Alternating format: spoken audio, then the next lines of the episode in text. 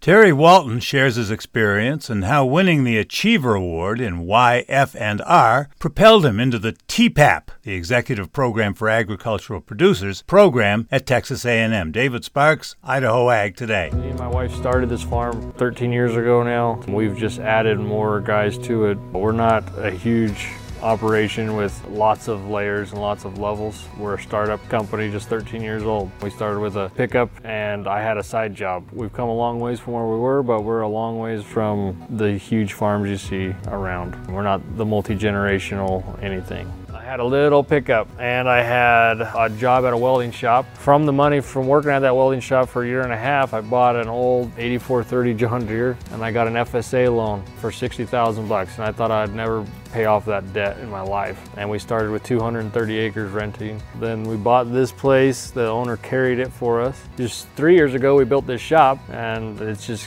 stone after stone, we've kind of just built the thing. Just grown here a little, grown there a little. I had a job for about a year and a half. I worked at a welding shop straight, and then we started farming. And I'd quit in the summertime at the welding shop, and I'd work in the wintertime at the welding shop because we didn't have enough equipment. So I hired all the groundwork done anyways. Then we got enough equipment and got enough ground that I quit the welding shop totally and started farming, just strictly farming. And Terry, we wish you the very, very best. Produced by the Ag Information Network.